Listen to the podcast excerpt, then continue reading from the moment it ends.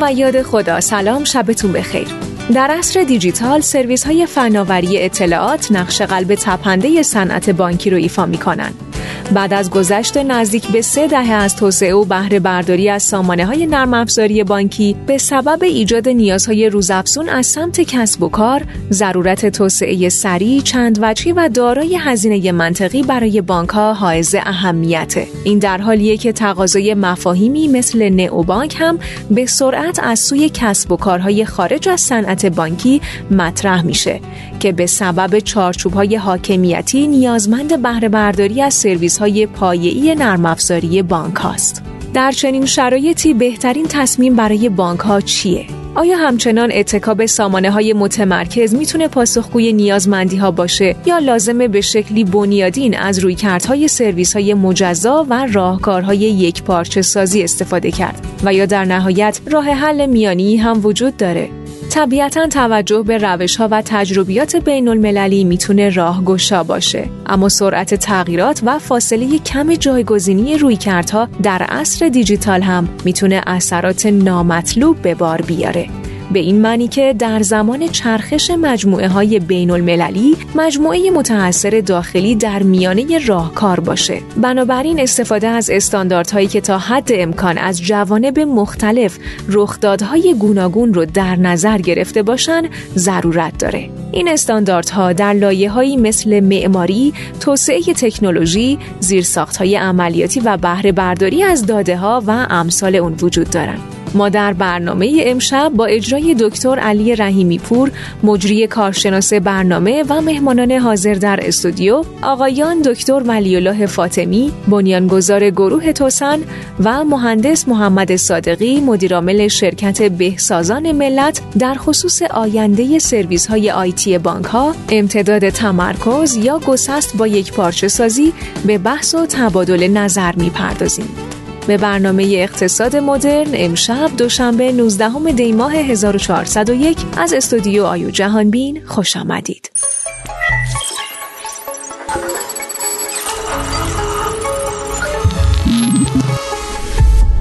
شرکت توسعه فناوری اطلاعات خارزمی شما را به دیدن این برنامه دعوت می کند. بسم الله الرحمن الرحیم عرض سلام و ادب و احترام دارم خدمت شما بزرگواران و عزیزانی که امشب حالا چه به صورت تصویری چه به صورت صوتی توفیق دارم که در خدمتتون باشم با یکی دیگه از برنامه های اقتصاد مدرن. توی این برنامه در مورد مباحثی در فضای سرویس های نرم افزاری سرویس های فناوری اطلاعات بانکی بنا هستش صحبت بکنیم. و همونطور هم که قبل از عرایز من متوجه شدید عنوان این برنامه رو در نظر گرفتیم که مسیر پیش روی سرویس های فناوری اطلاعات بانکی چیست؟ آیا امتداد تمرکز وجود خواهد داشت و یا گسست با یک پارچه سازی اتفاق میفته من علی رحیمی پور هستم خیلی خوشحالم از اینکه این فرصت رو دارم در خدمت شما باشم. و میهمانانی که دعوت کردیم ازشون توی این برنامه بشنویم و تبادل نظر بکنیم باهاشون جناب آقای دکتر فاطمی بنیانگذار مجموعه توسن هستند و جناب آقای محمد صادقی مدیرعامل شرکت بهسازان ملت. خب بدون فوت وقت و بدون حالا مقدمه میریم سر مباحث و بحث هایی که می‌تونه جذاب باشه واسه همه عزیزانی که طی این سالها توی صنعت بانکی ویژه حوزه فناوری اطلاعات کار کردن. من اینجا با اجازه آقای دکتر فاطمی سوال اول از آقای مهندس صادقی می‌پرسم و یه مقدارم میریم سراغ بحث پیشینه تاریخچه. از اونجا بیایم شروع بکنیم. آقای مهندس صادقی شما به عنوان یک کسی که حالا به هر حال شاید به نوعی بگیم که از اوائل این جریان درگیر بحث های سامانه های بانکی بودین. توی یه جمله حالا بگم توی دو جمله بیایم بگید از کجا شروع شد بعد این رو باز بکنید که زمانی که این آغاز شد چرا سامانه های متمرکز توی دستور کار قرار گرفت. که حالا بریم سراغ بحث کوربنگ بسم الله الرحمن الرحیم خیلی خوشحالم که خدمت شما عزیزان هستم. انشالله که برنامه خوبی, خوبی باشه. قبل از شروع برنامه گفتیم که این سوال باید از آقای دکتر فاطمی می‌پرسید. ولی خب خب شاید این افتخار به من دادن که من بگم چون ایشون پیش پیش هستن ارادت داریم خدمتشون. ایشون از بنیانگذاران بودن و از شروع کنندگان. این که از کجا و چرا به اینجا رسیدیم به نظر من اگر یه جمله بگیم نیاز بوده. نیاز زمان ما رو به سمت و سوی برده که ما بریم به سراغ سیستم های کامپیوتری از سیستم های کاغذی بعد بریم به سمت سیستم های دیستریبیوتد بسته به امکانات و زمانی که داشتیم. از اونجا گذر کنیم بیایم به سمت سیستم های متمرکز. این که الان متمرکز باید میموندیم یا می‌رفتیم اگر درست بگم به نظرم میاد که ما تا یه زمانی رشد درست و بر اساس نیازی رو داشتیم رفتیم با یه شتاب درستی به سمت و سویی که نیازمندی ها رو جواب بدیم تو سیستم های بانکی. خوبم می‌رفتیم جلو ولی دو, دو سه تا عامل باعث شده که من به نظرم از اون نیاز عقبتر بیفتیم. بر صورت شاید مهمترین اصلی که بوده این فقط نیازمندی های مشتریان بسته به و نیازمندی های بازار بسته به موقعیت زمانی و اختزاعات تکنولوژی که رخ داده زیاد شده و پیشی گرفته از توانمندی های بانکی. قوانینی که رگولاتور گذاشته و قانونگذار گذاشته و حضور و رقبا تو اون فضای دیجیتالی که ایجاد شده فضایی که خدمت رسانی که بوده شاید توی فضای بانکی و توی ایران خیلی اونها جدی گرفته نشده و ما یه خورده عقب افتادیم از اون ترندی که داشتیم. باید می‌رفتیم دنبال می‌کردیم می‌رسیدیم و میبردیم جلو. من سوال اینجوری بپرسم ببخشید میام میونه کلمتون. چرا سامانه های متمرکز آیا روی کرد توی اون سالها حالا توی دهه هفتاد بیشتر و وارد دهه هشتاد چیم از این جهت که اون زمان تصمیم گیرندگان حوزه فناوری اطلاعات علاقمندیشون تجربیاتشون به سیستم های اینترپرایز و بزرگ بوده ما رو این سمتی برد که بگیم سامانه های متمرکز ببینیم و اون جزایر رو بذاریم کنار. و حالا اومدیم داریم میریم یه سمت یه چیز بزرگی ساختیم. حالا دوباره می‌خوایم شروع کنیم شکستنش. این علت چی بوده که این سامان های بزرگ به وجود تو جمله اول گفتم ترند رو درست تشخیص دادن و از نظر من ترند درستی که به سمت و سوی که من خدمت رو می‌خوام گسترش بدم و تسهیل بدم و مشتری من هر جایی که هستش بتونه راحت تر نسبت به زمان خودش صحبت می‌کنم. نه اون مفهومی که الان من هر جایی هر زمانی هر سرویسی رو من می‌تونم ارائه بدم الان در موقعیت زمانی و از تکنولوژیکی یه جایی هستیم که این معنی داره. اون زمان اون زمان نداشته. اون زمان نداشته ولی در اقتضاعات زمانی که داشتیم و با توجه امکاناتی که داشتیم به نظر من تصمیم خیلی درستی بوده. رفتم به سمت اینکه سیستم متمرکز رو ارائه بدم بتونم به صورتی که مشتری من حداقل بتونه تو مکان شعبه ای که نزدیک خودش هستش سرویس راحت تر بگیره. این با اون دید به نظر من رفت و دید کاملا درستی هم بود. در زمان خودش حالا بنیانگذاران یا تصمیم گیرندگان حالا یادی باید بکنیم از آقای دکتر نوربخش شاید شروع کننده بود. آقای دکتر فاطمی که خدمتشون هستیم اینجا بازم یکی از شروع کنندگان بودن شرکت های ما خودمون داد و پردازی بودیم. اونا هم همین مسیر رو شروع کردن و به نظر من اون زمان که این اتفاق افتاد برای خودش انقلابی بود و ما در سطح جهان شونه به شونه ترند داشتیم می‌رفتیم جلو. و نیاز مشتریان رو جواب می‌دادیم. یعنی اون اتفاق که افتاد دیگه بعد کم کم اومدیم سراغ این که من بتونم حالا مثلا حالا ATM بود ولی نه با اینجا ATM ها رو کامل بیارم سیستم ها متمرکز سپرده متمرکز داشته باشم خدمات چک خدمات نمی‌دونم حالا جاری که داشتیم کوتاه مدت بلند مدت تمام اینا به صورت متمرکز داشته ارائه می‌شد و به نظر من اون زمان خودش به نظر من شونه به شونه دنیا داشتیم حرکت می‌کردیم که الان اینجوری نیستیم از نظر کاملا درسته چون بحث کور بانکینگ همونجوری که فرمودین یه بحث داخلی نبوده به هر حال بحثی بوده که خارج از کشورم اتفاق میفته خب خیلی ممنون آقای صادق. آقای دکتر فاطمی سوال بعدی رو اینجوری بپرسیم. خب آنچه که تا به امروز اومدیم رو خب دیدیم تجربه کردیم ولی حالا یک مسیر پیش رو داریم. با این اتفاقاتی که داره با این سرعت هم پیش میاد آیا این سیستم های فعلی این حالا بگیم سیستم های متمرکز بزرگی که ساختیم آیا اینها می‌تونن پاسخگوی همین نیازی که آقای صادقی بهش اشاره کردن نیازهای فعلی باشن؟ این سیستم حالا جامعه بزرگ و به چه سمت و سوی خواهیم رفت؟ منم سلام و عرض ادب دارم خدمت جناب و آقای صادقی که از پیشکسوت های حوزه تولید هستن. و الحمدلله همچنان تو این مسیر ثابت قدم ادامه میدن. باعث افتخار هست که در خدمت شنوندگان و بینندگان عزیز هستم. امیدوارم که بتونم از این فرصت استفاده کنم و چند نکته از تجارب یا حسی که خودم دارم رو خدمتون ارائه بدم.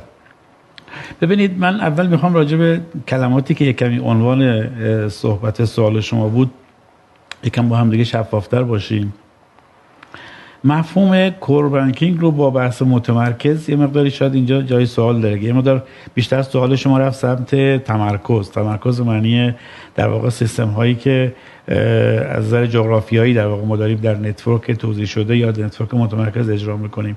یعنی متمرکز بودن به معنی این بود که یک سیستم خیلی بزرگ در واقع centralize داره اجرا میشه. یا اینکه متمرکز به معنی اینه که من دارم در واقع در لایه های نرم افزاری که خودم طراحی رو انجام میدم و فناوری که به کار می‌گیرم فناوری من در واقع داره همه ایتازد یک سرویس رو یا یک کسب و کار رو من در واقع طراح من برنامه نویس خودم دارم به طور کامل پیاده می‌کنم. یعنی به معنی در واقع پیاده سازی من بشه کم عمودی. یعنی من در واقع خودم دارم یک فرض کنم به قول آقای صادقی یه ماژول چک می نویسم خب واقعا طراحی می‌کنم ماژول چکم رو باید پیاده می‌کنم و تا آخرین لایه database یعنی از با لایه کاربرد تا لایه database هم و network هم و همه چی انجام میدم و خب سرویس رو عرضه می‌کنم.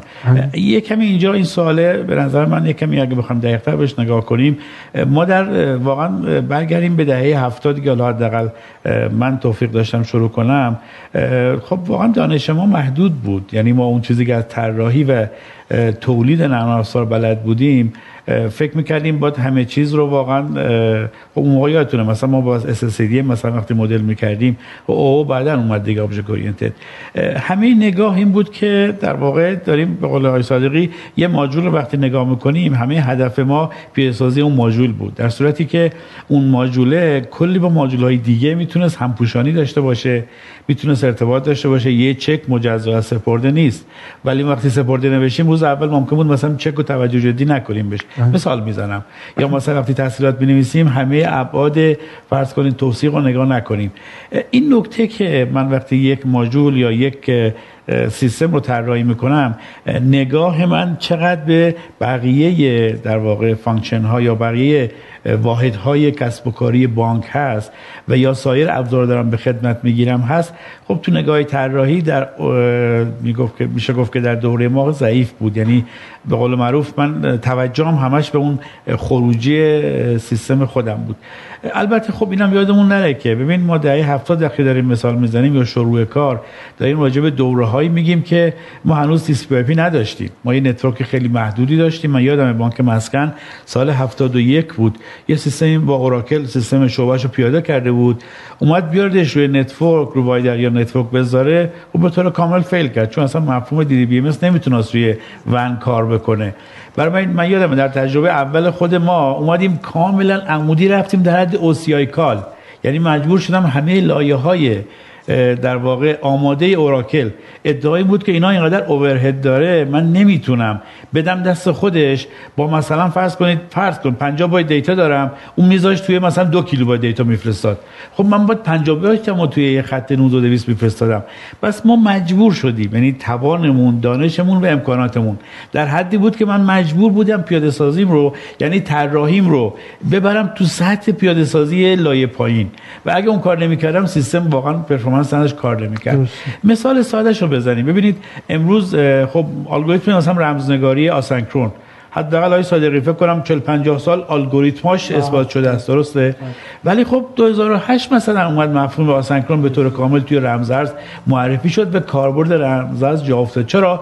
چون قدرت محاسبات پردازشی ما برای آسانکرون تا مثلا دهه بعد از 2000 خورده ای 4 5 دقیقه طول می‌کشید برای یه دونه رمزنگاری.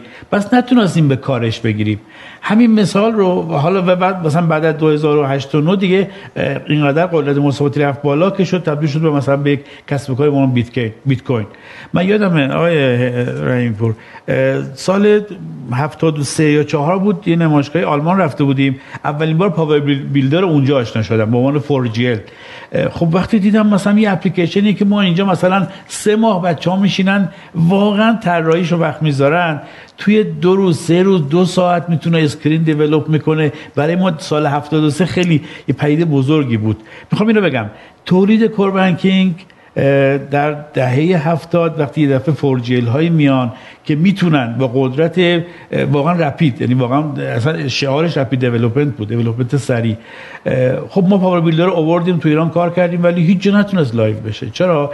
چون عملا اون محصول برای امکانات روز کشور ما network ما و قدرت کامپیوترها جوابگو نبود. و بعد 76 ما خودمون نشستیم به قول صادقی کاملا دوباره development تو لایه های کاملا دست بردن تو لایه های network و بیا تا بالا. خب پس اگه بخوام خلاصه کنم اون تفکر مال دهه 70 بود دهه 80 بود. و دیگه دهه 90 واقعا جواب بازار رو نمیده. چرا؟ چون ابعاد business اینقدر گسترده شده ما دهه 70 به قول صادقی با چهار تا ماژول بانک رو جمع می‌کردیم. شما سپرد رو چک و در واقع تحصیلات داشتی دیگه همین بود. ولی امروز فکر می‌کنم حجم کسب و کاری که یک در واقع نرم افزار بانکی داشته باشه فکر کنم الان بالای 300 خورده ای ما فقط یوز کیس های کسب و کاری داریم. ببین آقای رحیم سوال شما جوابش اینه. با توجه به حجم بسیار زیاد نیازهای کسب و کار و در واقع توسعه های زمانی هی مرتب اومدیم اینو به صورت چسبوندیم در واقع به قول معروف توسعه روزمرگی. امروز قطعا ادامه راه. دیگه جواب سوال اینه که امکان پذیر نیست. چرا؟ چون هزینه نگهداری این کد و این سیستم ها الان امروز خیلی خیلی زیاده. برای اینکه بخوای یک کار جدید طراحی کنی باید کلی در واقع چنج در محصول های دیگه داشته باشی. به طور خلاصه قبول کنیم که ادامه در واقع نگهداری محصولات قدیمی با معماری های قدیمی یا به قول شما در نگاه کوربانکینگ هایی که به نظر من تمرکزش مهم نیست. معماری توسعهش مهمه. اون معماری ها معماری های در واقع پیش ساخته در واقع کامل قابل مچ کردن و توسعه نبوده و فقط هم به خود بنگاه یا فقط هم به خود اون واحد سازمانی نگاه کرده. هم تو خود سازمان الان بحث توسعه داریم و هم بین سازمانی داریم. قطعا اون نرم افزارها ادامهش در واقع امکان پذیر نیست. و اگر بخوام یک کمی این حوزه رو ورود بکنیم می‌بینیم که واقعا هم دانش دنیا و همکاری هایی که در دنیا بین واحدهای کسب و کار و واحدهای تولید محصول رخ داده خب تحولات خیلی بزرگی پیش روی هممون هست که استفاده از اونها رو دیگه برای هممون داره یه جوری شفاف بسیار خوب خیلی ممنونم. به جای خوبی رسیدیم های صادقی که حالا یه ذره می‌تونیم دیتیل تر باز بکنیم. نکته جالبی رو اشاره کردن آقای دکتر فاطمی این بحث این که کسب و کار آمده کنار فناوری اطلاعات و همون حالا موضوعی که تحول دیجیتال بهش اشاره می‌کنه میگه این دو تا بال داره.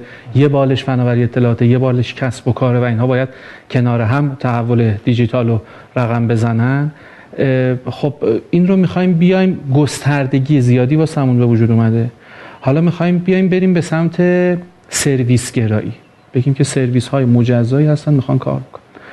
سوال اینه که آیا راه حل فقط همینه؟ آیا راه حل اینه که ما بگیم خب یک سرویس هایی هستن دارن با هم کار می‌کنن با هم صحبت می‌کنن. حالا چه مدل حالا API دارن کار می‌کنن چه مدل هایی که حالا قدیمی تر باشن. اینها بیان وصل بشن به سیستم های قدیمی یا اینکه خودشون مستقل می‌تونن برن جلو و تا چه سطحی هم ما باید بریم. این نکته که آیه دکتر فاطمی بهش اشاره کردن گفتن آقا ما به صورت عمودی رفته بودیم حالا می‌خوایم یه دیدگاه افقی داشته باشیم. چند تا از این لایه های افقی رو ما باید بتونیم بریم پایین که نیاز کسب و کار ما تأمین بشه. به نظرم اگر شما سوال خیلی سوال تکنیکالیه ولی به نظرم باید کسب و کاری بهش جواب بدیم. اگر بخوایم جواب درست بهش بدیم. در صورت ما الان موقعیتی که الان قرار داریم چون فضای بانکداری دیجیتال اقتصاد دیجیتال تحول دیجیتال تو ایران بر اساس 3 4 سالی است. ما دربارش صحبت می‌کنیم ولی به نظرم جدی مفهومش رو نگرفتیم که چی هستن قضیه. در صورت که دنیا قبلا این ترند رو رفته حالا یکی از مباحثی که امروز داریم صحبت می‌کنیم بایان هستش که می‌خوایم بریم بریم اون چه تفکری داره. به صورت این ما موضوعی که تو دنیا الان صحبت صحبت می‌کنید تو دنیا همین آرزه رو ما داریم. هیچ وقت تو دنیا نمیان سیستم legacy رو دور بریزن. همینجوری همینجوری ادعا شما برید توی اینترنت بگردید. ادعا اینجوری که 80 درصد process های سنگین با COBOL نوشته شده و با سیستم های قدیمی داره اجرا میشه. این ادعا 80 نباشه الان نمی‌دونم 60 هست و processing های سنگین با این اتفاق میفته این خیلی بد نیست. به نظرم اونا مسئله رو می‌فهمن تکنولوژی رو سر جاش می‌ذارن و layer درست می‌کنن. یه قسمتش رو میان با سیستم های جدید حلش می‌کنن و با امکاناتی که ما داشتیم. یه قسمتش هم حالا شاید برن بازنفیزی بکنن یا گستره‌ای که دارن میدن روی تکنولوژی های جدید باشه. ما برای حل مسئله جدیدمون که گفتم از سه تا منظر به وجود اومده. یکی نیاز کسب و کاریه که حالا فضای دیجیتال به وجود آورده یا هر فضایی که شما تو دنیا پیش میری قاعدتا امکاناتی که داری فرهنگ فضای دیجیتال امکانات جغرافیا همه باعث میشه که بر شما نیازمندی های جدید به وجود بیاره. اینا باعث میشه که از اون طرف هم قانونگذارهای مختلف بیان شروع کنن به قانونگذاری مختلف. یه سری محدودیت و یه سری امکاناتی به شما میدن. قطعا تو این فضایی که ما داریم صحبت می‌کنیم قبلا بانک در قامت بانک بود و به عنوان کسی که می‌گفت من همه چیزو من دارم پول دست من سرویس دست من همه چی دست منه خیلی دیگه اون نقش نداره. چون الان ما فینتک ها رو داریم استارتاپ ها رو داریم رقبای خیلی جدی هستن. یه شرکت هایی داریم مثلا من اپل داشتم نگاه می‌کردم خود اپل اینقدر امکانات داره آمازون اینقدر امکانات داره والا اون چهار تا شرکت هستی گوگل اینقدر امکانات داره که یه دفعه یه بروز می‌کنه و ظهور می‌کنه نگاه می‌کنی به اندازه همه بانک ها میرن تو کنار اون قرار بگیرن که با اون بانکداریشون رو توسعه بدن بله. برعکس شده قصه پس در آقای رحیمی پور ما باید بیایم از منظر درست به قضیه نگاه بکنیم که آقا من کجا هستم؟ چه نیازی دارم؟ واقعا الان صحبت که باید بریم انجام بدیم به سمت سوی درست بریم آقای دکتر گفتش که ما یه زمانی به سمت centralize رفتیم و integration سیستم ها رفتیم و consistent سیستم ها رفتیم. الان من باید برم به سمت اینکه کانتینر سیستم داشته باشم. بدم کانتینری باید برم برخورد بکنم. بیام ببینم که این فضایی که الان قرار دارم امروز هستم حالا خدا رو شکر از نظر زیر ساختی حالا network که نگاه می‌کنیم ایران بالاخره الان یه جایگاه خیلی خوبی رسید اونجوری که دکتر گفت ما سال 76 من یادم کد می نوشتیم سر اینکه یه بایت کمتر بریم. من استور پروسیجر مستقیم کار می‌کردم. چهار کی هنچه کش بود. اصلا کلا اونو گذاشتیمش کنار چون کلا خط مثلا همون که 19200 بود 800 بود. این عدد و رقم اینجوری بود. 8 تا شعبه بس می‌شد بشه اصلا بایت به بایت ما انجام انجام بدیم الان ما تو شعبه میریم. شعبه بانک صحبت می‌کنیم. سه تا خط یمک گذاشته پشت سر هم که پکاپ هم دیگه باشن. خیلی به نظرم دغدغه های فنی رو نداریم. خدا رو حداقل توی فناوری فناوری که الان ما قرار داریم و بانکی از نظر تکنولوژی به نظرم خیلی مثلا حاد نیست گرچه الان فضا بسته است شاید بعدا دچار مشکل بشیم. الان فضای امروز رو دارم صحبت می‌کنم. اگه شما فقط شما سمت کلاد بخوای بری داکر بیرون قصه بری حتما محدودیت های پیش میاد و ما مشکل می‌خوریم. ولی الان جایی که هستیم به نظرم تکنولوژی مسئله حادی نیستش. ما بریم باید به سمت این که ببینیم نیازی کسب و کاری چیه. کانتینرهای درست درست بکنیم و سرویس های درست ایجاد بکنیم که به خودی خودش انتو کار بکنه در انتباق با اکوسیستم هایی که الان قرار کار بکنن. یعنی من باید برم نگاه کنم که نیازمندی صنعت چیه نگاه توانمندی ترد پارتی چیه استراتژیک partner ام چیه نیازمندی هایی که الان رقبای من حالا فینتک ها هستن استارتاپ هستن اونا چه چیزهایی دارن؟ من در قبال اون باید بیام سیستمامو حالا همون legacy سیستمی که دارم یا توسعه‌ای که دارم انجام میدم درست ببینم. سعی بکنم این فضا رو بشناسم.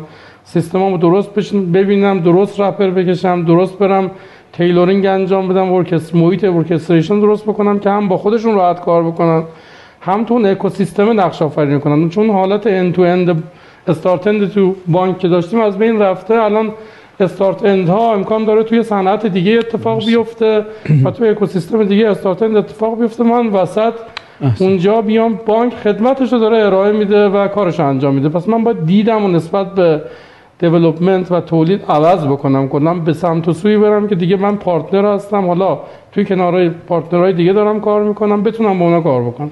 بسیار بسیار خیلی ممنونم. آقای دکتر فاطمی یه موضوعی رو اشاره کردین موضوع جالبیه و حالا میشه عمیقترش توی صنعت بانکی ببینیم. این دیدگاه های عمودی حالا دیدگاه های vertical یا دیدگاه های توسعه افقی horizontal. من این رو اینجوری بگم که حالا توی بحث های شهر هوشمند و اینها که وارد میشیم میگن آقای فضای توسعه افقی شما داری هر کدوم از حوزه ها حالا حوزه های صنعتی هستش حوزه های سلامت هستش اینا هر کدوم یه توسعه عمودی دارن که باید بریم روش کار بکنیم. طبیعتا حوزه اقتصاد حوزه بانکی هم یکی از این بخش های عمودی هست. ما میگیم اینو بذاریم کنار یک صنعت و صنعت بانکی در نظر بگیریم. آیا می توانیم بیایم ریزدانگی واسه این سرویس هایی که بنا هستش توی صنعت بانکی ارائه بدیم رو تفکیک بکنیم بگیم اینجا شما توسعه های عمودی بده این توسعه افقی هم به این شکل اتفاق میفته مضافه بر این که چند سال پیش شما اومدین کارو کردین. یعنی یه فضایی رو تو قالب حالا یه پلتفرمی ایجاد کردین. گفتین آقا من یه توسعه با یه سری بانک در ارتباطم یه توسعه افقی میدم. آماده میشم مجموعه ها فینتک ها اینا بیان شروع بکنن با این بخش صحبت کردن. این رو می‌خواستم یه مقدار باز بکنید که تا چه حد می‌توان توسعه افقی و توسعه عمودی رو یک بانک برای خودش در نظر بگیره که بگه حوزه فعالیت. ببینید من دوست دارم یه کمی کلانتر به این موضوع ورود کنیم بعد بیایم در واقع به قول شما توی سطح ریزدانگی سرویس. در نگاه خود شما اول بحث اشاره کردید بحث مدل های سازمانی یک پارچه enterprise architecture ها امروز دیگه برای اینکه بخواد یک کسب و کاری رو مثل کسب و کار بانکی رو ایجاد بشه خب مثل بحث مثلا فرض کنیم یه ساختمان. یه معمار داریم یه مهندس ساخت داریم. وقتی یه ساختمان مثلا یه پاساژ بزرگی بزنیم خب اولین کاری که معمار می‌کنه که در واقع کارفرمایش میگه آقا من چه پاساژی می‌خوام؟ یعنی چه بنگاهی می‌خوام؟ چه فضای کاری می‌خوام؟ پس معمار فقط وظیفش اینه که متناسب با نیازهای کسب و کار و روش هایی که آخر سر می‌خواد بیاد توی این ساختمان بهره برداری بشه. و لذت بخش باشه دلچسب باشه. فضاش در واقع بحثای کاربریش بحثای حالا جذب مشتری همه اینها نگاه می‌کنه. بر اساس اون یک معماری رو طراحی می‌کنه. بعد مهندس میاد بر اساس فناوری های موجودش رو می‌سازه. خب حالا قبول کنیم بانک هم از همین منظر بهش نگاه کنیم. تو نگاه امروز فرض بر این هست که ما یک سری معمار داریم. که میاد اون معمار سازمان سازمانش رو در واقع اول طراحی می‌کنه متناسب با نگاه در واقع خیلی استراتژیک اون بانک یا اون بنگاه. خب این رو اگه بخوایم نگاه کنیم معمار ما برای اینکه بخواد بیاد اون لذت بخشی رو یا اون کاربری رو یا اون بهرهوری رو یا همه اون فضاهای کاربردی رو ایجاد کنه نیازمند یک نگاه نیازمند یک نگاه کلی خودش از یک سری ابزارهایی برای طراحیش. مثال ساده که میشه زد بحث لوگو دیگه. لگو ها ببخشید. لگو خب بالاخره تویزا رو همه تو خونه آشنا هستیم. شما می‌تونید ریزدانگی رو فقط در حد یک مثلا میگن با یه مجموعه صد واحدی بیا یک معماری خوبی بسازی. ولی اگه مثلا شد هزار تا مجموعه building block داری block های آماده داری یعنی فناوری به تو اجازه داده که بتونه ریزدانگی رو به سطح خیلی ریزتر ببری همون آقای معمار نه مهندسا معمار می‌تونه با یک لگو مثلا هزار تایی مجموعه که می‌سازه بسیار کارآمدتر باشه بهره برتر باشه خوشگلتر باشه و خیلی از ذهنیت های معماریشو توی اون فضا ایجاد کنه. ببینید بنابراین مرزی برای ریزدانگی نمیشه تعریف کرد. ریزدانگی به نظر من به همون میشه گفت که میزانی که هر چقدر بتونه در واقع ما دیرتر برسیم به داخل بلاک. تا اونجایی که ممکنه به قول شما به افقی نگاه کنیم بیشتر در تعاملای افقی بتونیم در واقع این بهش logic دیگه. ما بتونیم در سطح واحدها ارتباط logic رو در سطح logic ما مفهومی کار کنیم. وقتی می‌خوایم برسیم به پیاده سازی سطح پایین مثلا میگم database ی یا process ی در کوچکترین مقیاس process و database database اونجا تبدیلش کنیم به بحث عمودی. برای من این از نظر من ما تا آخرین حدی که بتونیم نباید وارد بحث افقی عمودی بشیم و وارد فناوری بشیم وارد دغدغه های database ی بشیم دغدغه های DevOps ا بشیم دغدغه های DBA بشیم دغدغه های همه data warehouse ها بشیم. همه اون لایه در واقع عمودیه که باید آخرین سطح ریزدانه شدن مفهوم اون در واقع قابلیت رسیده باشه. اینجاست که ما میگیم آقا building block من باید به یک سطح atomic function یا logic برسه بعد از اون بره در واقع مسائل فنی و فناوری پیاده سازی براش به کار گرفته بشه. به نظر من البته یک جنگ سختیه. جاد مثالش هم بخوام بزنیم. سالهای سال ما حتی ما تکا اشکال ما اینه که فکر می‌کنیم ما خیلی متمایز و متفاوتیم. حالا بیشتر به خودم میگم نه به بقیه دوستان. ولی خب همین جنگی که بین معمارها و مهندس ساخت ساختمان بود. شما هیچ وقت دیدی هیچ معماری با مهندس ساختش به تفاهم برسن همدیگه قبول داشته باشن. بله ما یه همچون جنگی در آینده داریم. البته شاید یکی از شانسمون فعلا تو ایران اینه که واسه می‌کنم فعلا توی بانکامون و کسب و کارها و بانکامون خیلی معمار وجود نداره. ما خودمون معماری می‌کنیم و می‌سازیم ولی اگر انشالله جلوتر بریم و نقش معمارهای بانکی اونهایی که کسب و کار می‌فهمند اونهایی که بیزینس واقعا می‌فهمند و درآمدزایی و از قبل می‌دونه که قرار تمایز بانکش رو کدوم یک از محورهای استراتژیک بانکداری باشه و قرار کجاها در واقع بشه نقطه اصلی درآمدزاییش همون جا شروع می‌کنه بانکش رو ساختن.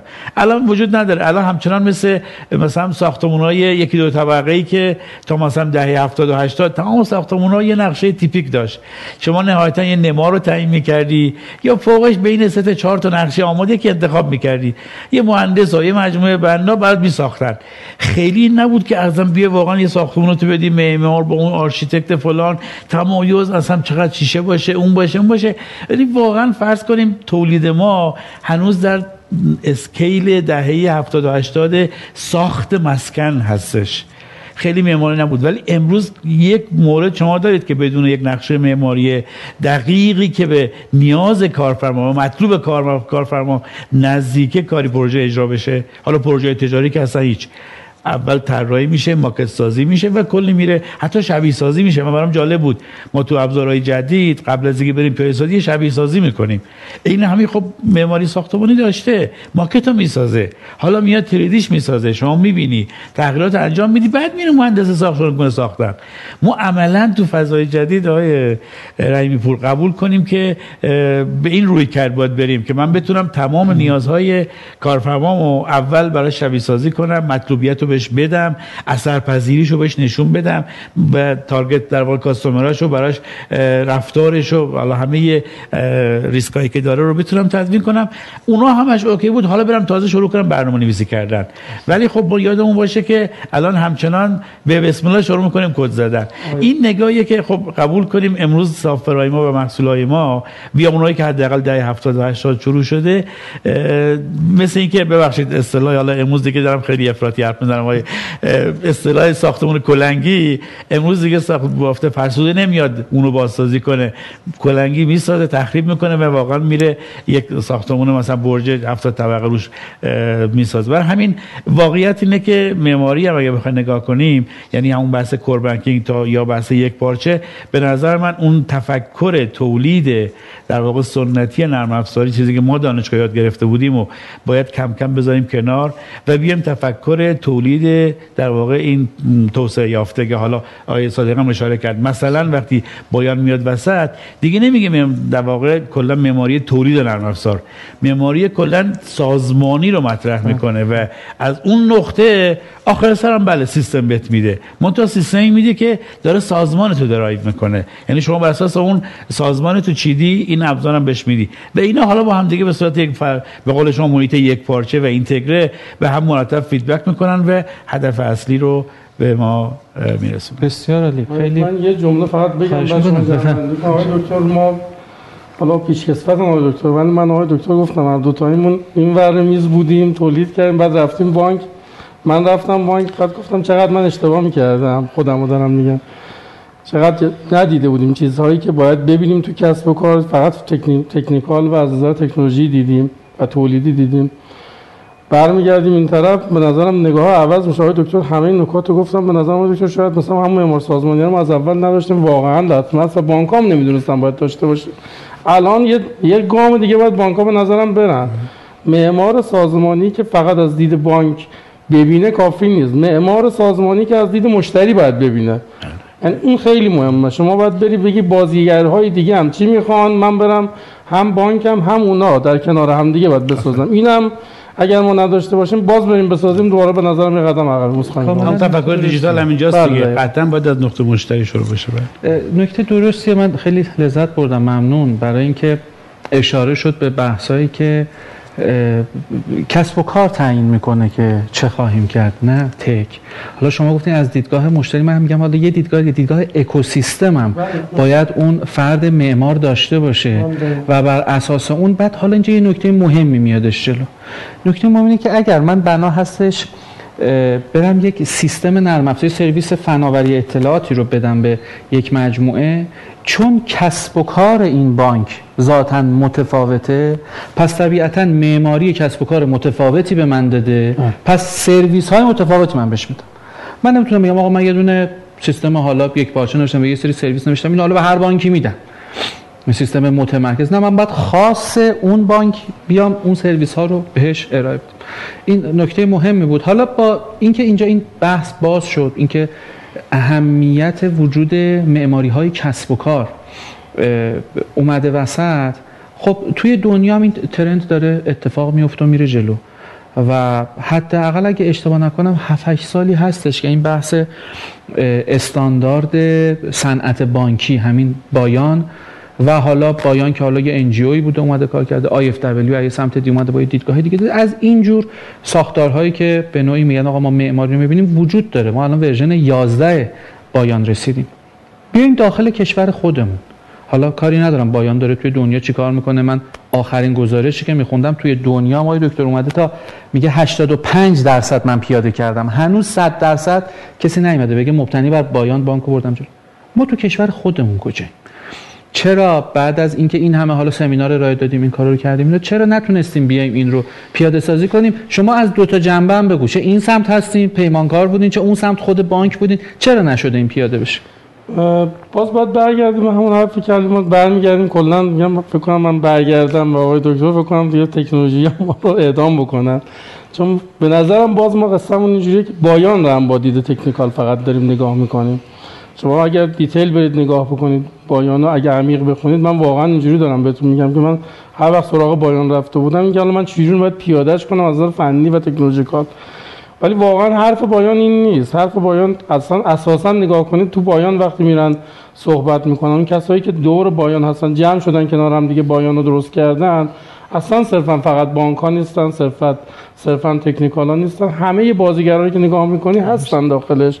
به خاطر اینکه می‌خواد از point of view های مختلف به مسئله نگاه بکنه مسئله رو پیدا بکنه حلش بکنه. تو BIAN اون مسئله رو به نظرم با دو تا دیدگاه داره حل می‌کنه. یه دیدگاه ایستا ما داریم که صورت ما خدمات ایستایی رو باید شعبه بدم توی ATM بدم توی اینترنت بانک. مثل خدمات بانکی که من دارم صحبت می‌کنم بدم. یه قسمت پویا داریم توی BIAN که شاید اون الان خیلی bold شده و من باید بتونم اون خدمات اون جمله که شما گفتید. من به عنوان یه بانک unique اگر رفتم یه خدمتی رو بدم که بقیه بانک ها می‌تونن بدم من تو رقابت بتونم اون خدمت رو بدم بهشون. در من باید بتونم اون سرویس هایی که دارم میدم اون service domain هایی که دیدم درست ببینم هایی که دیدم درست ببینم همه این موارد رو درست ببینم تا برم پیادش بکنم اون سیستم رو. مشکل دقیقا از همینجا شروع میشه. که ما درست نمی‌بینیم. یعنی الان ما چیزی که هستیم کما فستابق چون بازیگرهای مهمی که تو کوربانکینگ میان باز دوباره فنی ها میرن می‌رسن بازیگرهای دیگه نیستن و یه مسیر دیگه میرن. بانک مرکزی الان وقتی شما بیاد حرکت می‌کنه سوی مثلا الان نگاه می‌کنه رگولاتور داره کارهایی داره انجام میده قانونگذار داره کارهایی رو انجام میده. اینکه واقعا در راستای اون ما توی سیستم بانکی به یه سمت سوی رفته در راستای اون و همراستا با اون داره میره به نظر من جای سوال داره و جای نگرش داره باید بریم نگاه بکنیم. اینکه من توی جایی که دارم الان سیستم می نویسم همون جای معدودی که الان هستیم و میریم develop می‌کنیم واقعا نگاه کردیم که بانکمون چی می‌خواد یا نه همون trend قبلی رو داریم نگاه می‌کنیم. یا اصلا داریم نگاه می‌کنیم اگر فینتکی وجود داره من به فینتک ها نگاه درستی بکنم به عنوان بازیگر. یا اکوسیستم ها ببینم. بگم آقا تو این اکوسیستم هایی که من می‌تونم کار بکنم چه نقشهایی دارم؟ و اکوسیستم کجاست؟ حتی برم کمکش کنم. بیام بگم آقا مثلا صنعت حالا تو دنیا نمی‌دونم صنعت چهارم هست دیگه از اون طرف دارن میگن صحبت می‌کنن این طرف که داریم صحبت می‌کنیم تو بانک اونورم هست ولی واقعا اونا هم هستن. واقعا استانداردی وجود داره. اصلا نشستیم دور هم دیگه بار بخونیم ببینیم فکر کنیم با هم دیگه به نظرم آقای رحیم پوشون به این سمت و نمیریم. مسیرمون داره غلط میره و دور خودمون شاید میچرخیم و کارهایی داریم انجام میدیم که تکراریه. فضای رقابتی بین بانک ها رو و فضای رقابتی ارائه سرویس رو محدود کردیم به محصولات بانکی و این آسیب های زیادی هم به بانک ها هم به اکوسیستم ها داره می‌زنن حتی اکوسیستم هایی که ما دور و بر خودمون فینتک هایی که داریم میچینیم دور خودمون نگاه می‌کنید بیشتر متکی هستن. مثلا به کارمزدهایی که از بانک دارن میگن از خدمت مستقیم بانکی خدمت ایستای بانکی. شما نمیری کار یا خدمت درست کنی به معنی واقعی خدمت. که من از اون خدمت برم درست کنم و یه business مملکتم بچرخونم بگم چرخ اقتصادی رو میچرخونم بتونم برم کار بکنم. این نقشه رو هنوز ما نه توی شرکت ها جدی بهش پرداختیم نه توی بانک ها جدی دیدیم. نه شاید من حالا خیلی اینقدر آدم سیاسی و اینقدر جامعه نگری نیستم ولی به نظر میاد تو صنایع دیگر یا از دید کلان که تو صنعت دیده بشه اینو نداریم. شاید این آسیب می‌زنه ما که اصلا نمیریم. یعنی سراغ بایانم میریم که واقعا بایانو شما اگه امروز الان بایانو بخونید و ببینید من نگاه می‌کنم و می‌خونم حالا همینجوری حالا نه اندازه شما ولی می‌خونم نگاه می‌کنم خیلی جامعه خوبی داره. اگر ما بتونیم با همون دید نه فقط با دیدین که من می‌خوام برم صرفا پیادش بکنم تو سیستم بانکی. نه. تو اون اکوسیستمی که داره شکل می‌گیره و خدمت با این نتورکی داره ایجاد می‌کنه من خدمات می‌خوام بدم. اگر بریم اون کارا رو انجام بدیم واقعا توی استفاده تو جای مختلف راحتتر استفاده می‌کنیم و در تعامل با دیگران چون قصه ای که ما توی تحول دیجیتال داریم صحبت می‌کنیم این که بانک یه عضو مجموعه است همونجوری که اطلاعات میده همونجوری اطلاعات هم می‌گیره. همونجوری که سرویس میده سرویس شفاف هم می‌گیره. این اتفاق اگر بیفته این شفافیت و سرعتی که توی فضای دیجیتال داریم و هر کس نقص خودش انجام بازی می‌کنه به نظرم خیلی کمک کننده این نیازمند اینه که من یه استانداردهایی رو داشته باشم یه استانداردهایی رو رعایت بکنم برم به اون سمت و سو و خودم اگر یه جایی وایستادم درست بتونم با اون ترمینولوژی با اون سرویس صحبت بکنم که شما اگه با یه زبانی اومدی با من صحبت کنی از یه صنعت دیگه یا به عنوان یه فینتکی با من صحبت بکنی زبان مشترک داشته باشید اینو به نظر من هنوز به سمت سوش نرفتیم این دست زننده خیلی نکته مهمی رو بهش اشاره کردین. بعد این زبانی که این معماری داره به هر حال باید بیاد تبدیل بشه به زبان قابل فهم کسب و کارهای ما. ما یه دوره رو بایان توی یکی از بانک ها برگزار کردیم چند سال پیش و اومدیم اینو آموزش بدیم به لایه های خود بانک کسب و کار و اینها. بعد این بنده خدا مدرس ما از هر سه چهار تا کلمه که می‌گفت یکی دو تاش انگلیسی بود. هی سعی داشتش بیاد بگه که آقا تکنولوژی مهم نیست شما فکر بکنید فکر مهمه. گفت ما دیدگاهمون توی بیان آگنوستیکه. بنده خدا گفت خود آگنوستیک یعنی چی؟ یعنی اینو گفت که شما راحت فکر کنید و اون جلسه تموم شد و این عزیزان بانک من گفتن آقا دستتون عالی بود ولی واقعا ما چی نفهمیدیم. بعد اینو ما سمت خودمون گفتم آقا ما واسه چی رفتیم اینو گفتیم؟ ما می‌خواستیم واسه اینا جا بندازیم بیان کسب و کار رو ببینن انقدر اصطلاحات فنی و عجیب غریب گفتیم گرفتار کردیم. و نکته بسیار مهمی هستش که باید برای انتقال حالا این دانش ادبیات یکسان بشه. آقای دکتر فاطمی من سوال بعدیمو اینجوری بپرسم از شما که حالا شما توی هر دو تا سایت وایسادید فرض بکنید تو سایت کارفرمای بانکی هستید توی بانک خودتون می‌خواین به این نتیجه رسیدین که این اتفاق باید بیفته. یه جای دیگه اومدین توی مجموعه provider solution provider ایستادید. به این نتیجه رسید که آقا این معماری لازمه. این هزینه فایده هر رو چجوری می‌خواین توجیه بکنین واسه مجموعه که آقا بیاید حالا پیمانکار بیاید این line ا رو جمع کنید. اینجوری فکر بکنید معماری جدید آوردم. یا خود بانک بیاد بگه آقا یک هزینه دیگه می‌خوام بکنم سیستم های دیگه رو بیارم. این رو چطور می‌تونید شما توجیه کنید؟ ممنونم. بس به جای قشنگی داره می‌رسه آقای پور حالا من خواستم به شوخی بگم که تجربه صادقی منم دو بار انجام دادم. یعنی وسط این نزدیک سی سال یه بار بانک ملی رفتم در واقع چند سالی و یه بارم یک از بانک های خصوصی بانک آینده. از این نظر می‌خوام حسم و یه مقداری با انرژی بیشتری بگم. حالا اینکه واقعا قبول کنیم بانک به عنوان امروز که در سال 1401 داریم صحبت می‌کنیم و قطعا با توجه به نکته که شما گفتید بحث اکوسیستم سازی بحث دیجیتال سازی بحث بالاخره نسل ایگرگ نسل زد همه اینها داره وارد یک دنیای جدیدی میشه که تقاضای و تنوع سرویس اینقدر گسترده میشه که اگر نتونه خودش رو در زمان درست نیاز اون مشتری به اکوسیستم برآورده بکنه خیلی راحت جایگزین میشه. ببینید یه موقعی هزینه جایگزینی واقعا زیاد بود. می‌خواستی یک رو عوض کنی یا صادرات پروژه مایگریشن واقعا پروژه کم موفق دنیا بود. عموما پروژه های سنگینی بود و اصلا مایگریشن کوربانکینگ در واقع یکی از معضلاتی بود که می‌گفتن این انتخاب کردی تا آخر اون باید مثل ازدواج باش باشی. ولی در فضای جدید امروزی وقتی ما به سطح سرویس می‌رسیم و وقتی سرویس رو استاندارد کردیم مثلا migration یه موضوع خیلی می‌تونه در واقع عادی قلم داد بشه. اینو خواستم بگم. از دید بانک مهم اینه که بتونه با هزینه قابل قبول چون فضای دیجیتال شعارش اینه که low cost شده. low cost transaction هزینه دنیای امروز ماست. من باید هزینه‌مو low cost یعنی با هزینه کم ولی چابکی خوب زیاد. در واقع بتونم اون تنوع سرویس اون گستردگی سرویس به قول شما هم افقی و هم عمودی اون تقاضا رو به user نهایی و کاربر نهایی برسونم که من از اونجا به درآمد برسم. ببینید همه بحث ما اینه اون تجربه سی سال گذشتمون قطعا دیگه جواب این پیچیدگی امروز این تنوع سرویس امروز این زمان زمانی که دیگه به ثانیه و در واقع به ساعت داره بازار برای خودش تصمیم می‌گیره نمی‌تونه جواب بده. و این این الزامه اینجاست. من به عنوان بانک خب میام تصمیم می‌گیرم. یه ایده رو دارم. معمار سازمان من اومده یه محصولی رو طراحی کرده یا یک در واقع قرارداد جدیدی رو بسته یا حتی یک سازماندهی جدید کرده. این سازماندهی جدید من چقدر طول می‌کشه تا تجهیز بشه؟ ببینید این مثال ها همون فکر کنم زیاد باش تو ایران شنیدیم. تو دنیا میگن پروژه رو چون منم سه سال طراحی می‌کنن یک سال می‌سازن. ما برعکس تو ایران 6 ماه مثلا وقت طراحیش می‌ذاریم. 5 سال در واقع ساختش طول می‌کشه. هم البته بیشتر راجع پروژه های مسکونی میگن. خب اونا بیشتر کیس شده. برای اینکه واقعا وقتی طراحی می‌کنه اینقدر همه ابعاد طراحی به دیتیل می‌رسه که در زمان اجرا دیگه هیچی عوض نمیشه.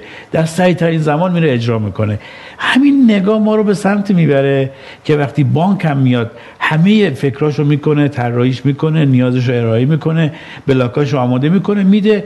باید بتونه واحد تولید نرم افزار به فناور من در کوتاهترین زمان بشین و ارائه کنه. پس من به عنوان کسی که میرم سمت بانک بشینم برام دو تا عامل خیلی مهمه. هزینه و زمان. این دو تا عامل اگر در واقع بخواد بیاد تو فضای فناوری و تولید و بخواد در واقع به کمک ابزارهای سنتی و قدیمی باز هم درگیر اونا باشه قطعا اون نتیجه رو حاصل نخواهد کرد. اونجاست که آقای صادقی هم درسته که ما هنوز نگاه می‌کنیم آمارای عمده دنیا بازم لگسی سیستم هاست. ولی یادمون باشه که خود لگسی سیستم ها در مسیر جدید دارن عمقشون رو کم می‌کنن. میره به سمت اینکه voice to سرویس. یعنی هر چقدر از کسب و کار جداشه به سرویس برسه legacy system ماندگاره. تجربه الان هم عموم بانک های ما legacy system شون نگه داشتن فقط در حد یک سرویس در حد file system ه. چرا؟ چون مثلا database نگرانن که نتونه حجم زیاد transaction ش رو handle بکنه و یا در واقع نگرانن که نتونن با data ی قدیم چیکار کنن. پرونده قدیم رو چه کارش کنم؟ برای محدودیت خودشو دارم. پس خلاصه کنم اگر بخوایم در واقع در نگاه به قول شما آتی نگاه کنیم نیاز نسل بعد رو نگاه کنیم رقیبی به عنوان سیستم های دیستریبیوتد نگاه کنیم فناوری های بلاکچین رو نگاه کنیم ما مجبوریم بحث زمان و هزینه رو به عنوان دو پارامتر اصلی در واقع تغییر تکنولوژیمون نگاه کنیم. و اینجاست که در واقع باید بتونیم فناوری رو به خدمت معمار ببریم. ما باید قبول کنیم که آره دغدغه data warehouse من دغدغه تیم خاص خودشه. اون نمی‌تونه بیاد کسب و کار رو متاثر کنه. دغدغه DevOps دغدغه خودشه. دغدغه در واقع network دغدغه خودشه. امروز کسی قبول نمی‌کنه که واقعا اگر مثلا میگم این شو مشکل داره برو نرم افزار عوض کن. میگه خط تو عوض کن. یعنی هر جایی راه های لایه خودشو داره. و این به قول شما لایه بندی شدن در سطح افقی و بعدش بر سطح عمودی این نگاه کلیه که ما امروز باید در این پوست اندازی نرم به کار بگیریم. یه نکته مهم اینجاست. آقای صادقی قشنگ اشاره کرد. ما متاسفانه پوست اندازیمون هم یه کمی من می‌خوام اعتراف بکنم. امروز خیلی اعتراف شد. بخوام آقای صادقی اعتراف کنم. ما واقعا در اولین در واقع نسل پوست اندازی خودمون از یک مموری کاملا بالاخره چیزی که بلد بودیم سی بلد بودیم موسیقی بلد بودیم. بالاخره واقعا پیاده سازی فناوریمون یا تکنولوژیمون ادبیات خودش بود. دهه 70 نگاه کنیم. دهه 70 همین بلد بودیم. اولین پوست اندازیمون اومدیم شروع کردیم سرویس اورینتد شدن. اومدیم آقای ابراهیم پور سرویس اورینتد همه سرویس اورینتد شدن. یه موقع یادمه یه باگ کوچولو رخ می‌داد خدا شاهده استقلالشه سه روز طول بکشید یه باگ بچه ها پیدا کنن. چرا؟ این سرویس ها از بس این مارپله در هم تنیده شده بود. چرا؟ چون از یک نگاه سازمانی کلان از اول معمار ساختمان به detail design نرسیده بود تک تک اینا رو. هی تیکه تیکه سرویس add شده بود بعضی جا جایگزین شده بعضی جا نشده بود. بسیار پیچیده شده بود و قبول کردیم که واقعا نمیشه تفکر service oriented و برای اون نسل قدیمی که در واقع به صورت افزایشی داشت طراحی رو انجام بداد داشت. اینجاست که مفهوم جدید انترپرایز میاد به همون شکلی که هممون دیدیم. وقتی بایان می‌خواد نشون بده که چقدر قشنگ و شسته است میاد اون شهر حالا حلبی آباد خودمون نشون میده. میگی ببینید این شهر هر روز به عد شده و یه معماری کاملا مثلا آشفته بدون اینکه جایی بدونی در مونگا کجاست مدرسه کجاست. همه فضاهای شهری کجاست و در واقع اون شهر رو ما ساختیم. هرچی هم درستش کنیم بازم اون بافت اصلی درست نیست. ولی وقتی یه شهری که از صفر ساخته میشه تو معماری سازمانی همه چی رو به جای خودش در در واقع نقطه خودش با نیاز خودش و یه جوری می‌سازه که اون رفتاره میشه یک رفتار جدید. و دیگه این نیست که با یک مجموعه آشفته سر کار داشته باشه. جواب سوال شما اینه که ما هیچ چاره نداریم. ما باید به خاطر داشتن هزینه پایین و چابکی در بانک که من برای اینکه بتونم مشتریمو نگه دارم به رقابتمو چون رقابت امروز خیلی حرفه‌ای تر شده. تعداد بانکامون زیاد شده بالاخره فضای اطلاع رسانی ها بیشتره من من مشتری در معرض آفر بیشتری قرار دارم. پیشنهاد بیشتری رو می‌بینم و باید اونی که سریعتر و راحتتر و یو بهتری داره انتخابش می‌کنم. الزامات بازار و رقابت ما تکنولوژی تکنولوژ ها رو ماها رو به سمتی برده که بپذیریم. باید به سمت در واقع ایجاد یک سری بیلدینگ بلاک های کوچولویی بسنده کنیم که انشالله بتونه با هزینه پایین و سرعت خوب چابکی رو برای بانک فراهم کنه. بسیار عالی.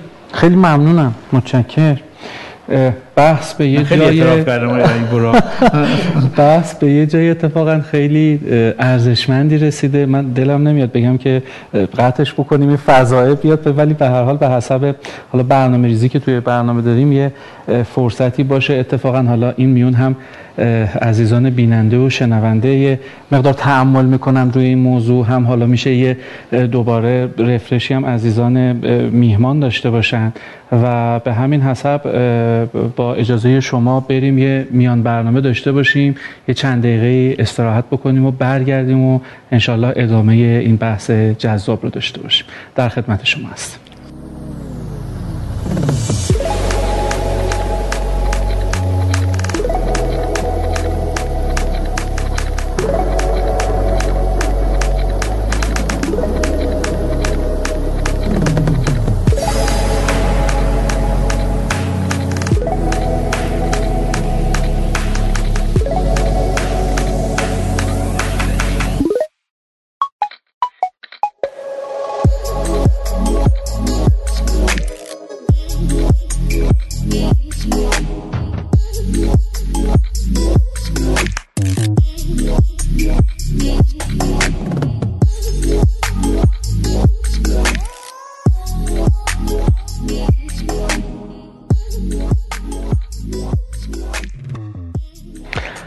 عرض سلام مجدد دارم خدمتتون و شب بخیر و خدا قوت.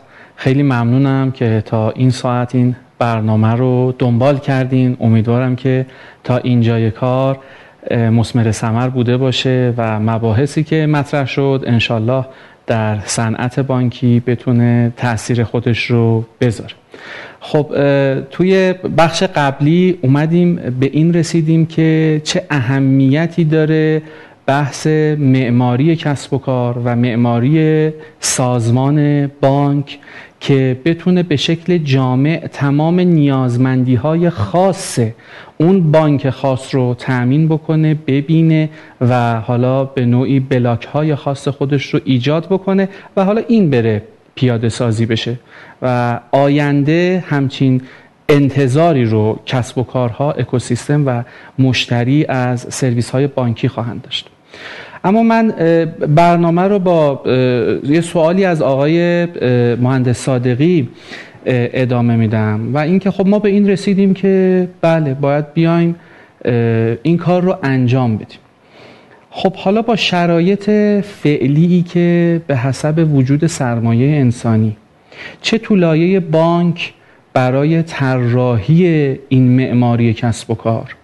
چه تو لایه پیاده سازی این موارد؟ حالا با این حجمی هم که ما داریم توی بحث جابجایی دیولوپرها حالا از بحث‌های حقوقی و الی آخر چطور می‌تونیم یک فضای به نوعی بگیم که استیبل بگیم فضای با خیال راحت و مطمئن رو داشته باشیم بگیم شروع می‌خوایم بکنیم این مسیر رو بریم جلو.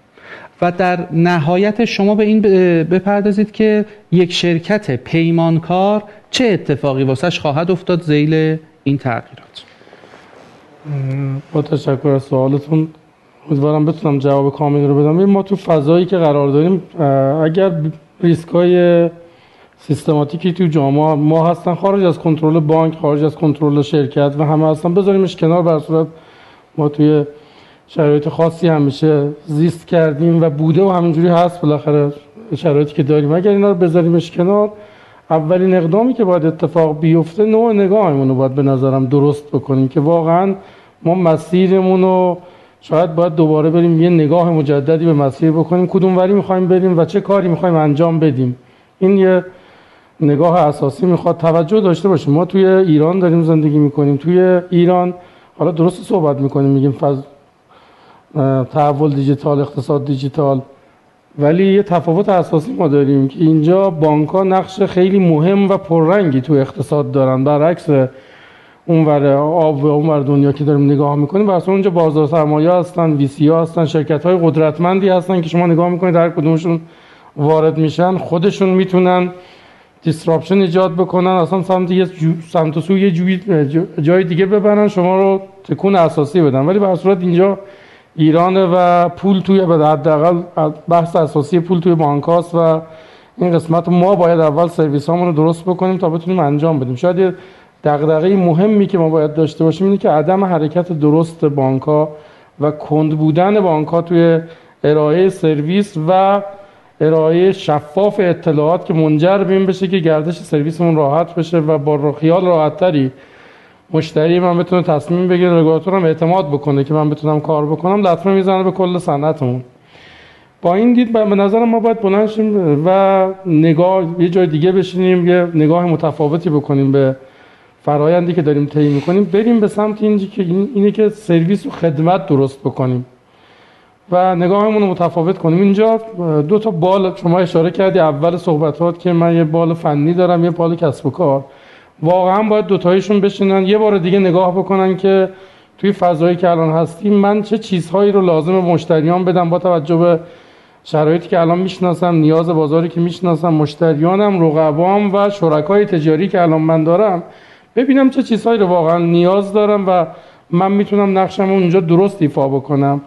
و اینم بهتون بگم که فض ارائه خدمت علاوه بر اینکه اگه من خدمتمو ارائه برم مدرن تر بشم. حالا همون جوری که از گذر کردیم از بانکداری کلاسیک و سنتی به بانکداری الکترونیک کمک کرد که بانک ها خیلی بزرگتر بشن خیلی امکانات بیشتری داشته باشن رشد بیشتری بکنن. ارزشمندی بازارشون خیلی بیشتر بشه. حتما ما اگر بریم به سمت این که من خدمت بتونم ایجاد بکنم و برم به سمت این که تو اکوسیستم دیجیتال نقشم رو درست بازی بکنم حتما منم رشد چند چند ده برابری خواهم داشت برای بانک ها و ارزش بازار. اون طرف هم بازار رو بهش کمک می‌کنم رشد بکنه. تو این فضا اگر بخوایم بریم صحبت بکنیم حالا من به عنوان کسی که سکاندار یه شرکتی هستم باید چی کار بکنم؟ قطعا اولین کاری که باید انجام بدم اینه که اون نیروی انسانی که دارم رو درست استفاده بکنم. بگم آقا من یه نیروی ارزشمند انسانی دارم که نگاه فنی داره بتونم برم اون نیروی انسانی مو اولا بهشون بگم چه ارزشمندی اینجا دارن که موندن و بر داریم کار می‌کنیم کنار هم دیگه. اول اون به نظر من دغدغه یکم باید این باشه که ارزشمندی نیروی انسانی و مهم بودنش رو بهشون برگردونم. دومش اینه که برم یه فضای ایجاد بکنم که افق و دیدی براش داشته باشم که اگه من بمونم تو آینده همونجوری که ما خودمون داریم صحبت از معماری داریم صحبت می‌کنیم یا از استراتژی صحبت می‌کنیم action plan صحبت می‌کنیم roadmap صحبت می‌کنیم برای نیروهای انسانی خودم هم بتونم یه roadmap ی ترسیم بکنم که بگم تو هر milestone به کجا خواهی شما رسید. که اینو خیلی شفاف نیستیم. اینکه نیروهای انسانی می‌بینی اینقدر جابجا میشن شاید اولین چیزی که می‌خورن توی سازمان ها اینه که وارد اون سازمان میره نمی‌دونه کجای سازمان وارد شده قرار کجا بره چه کار بکنه.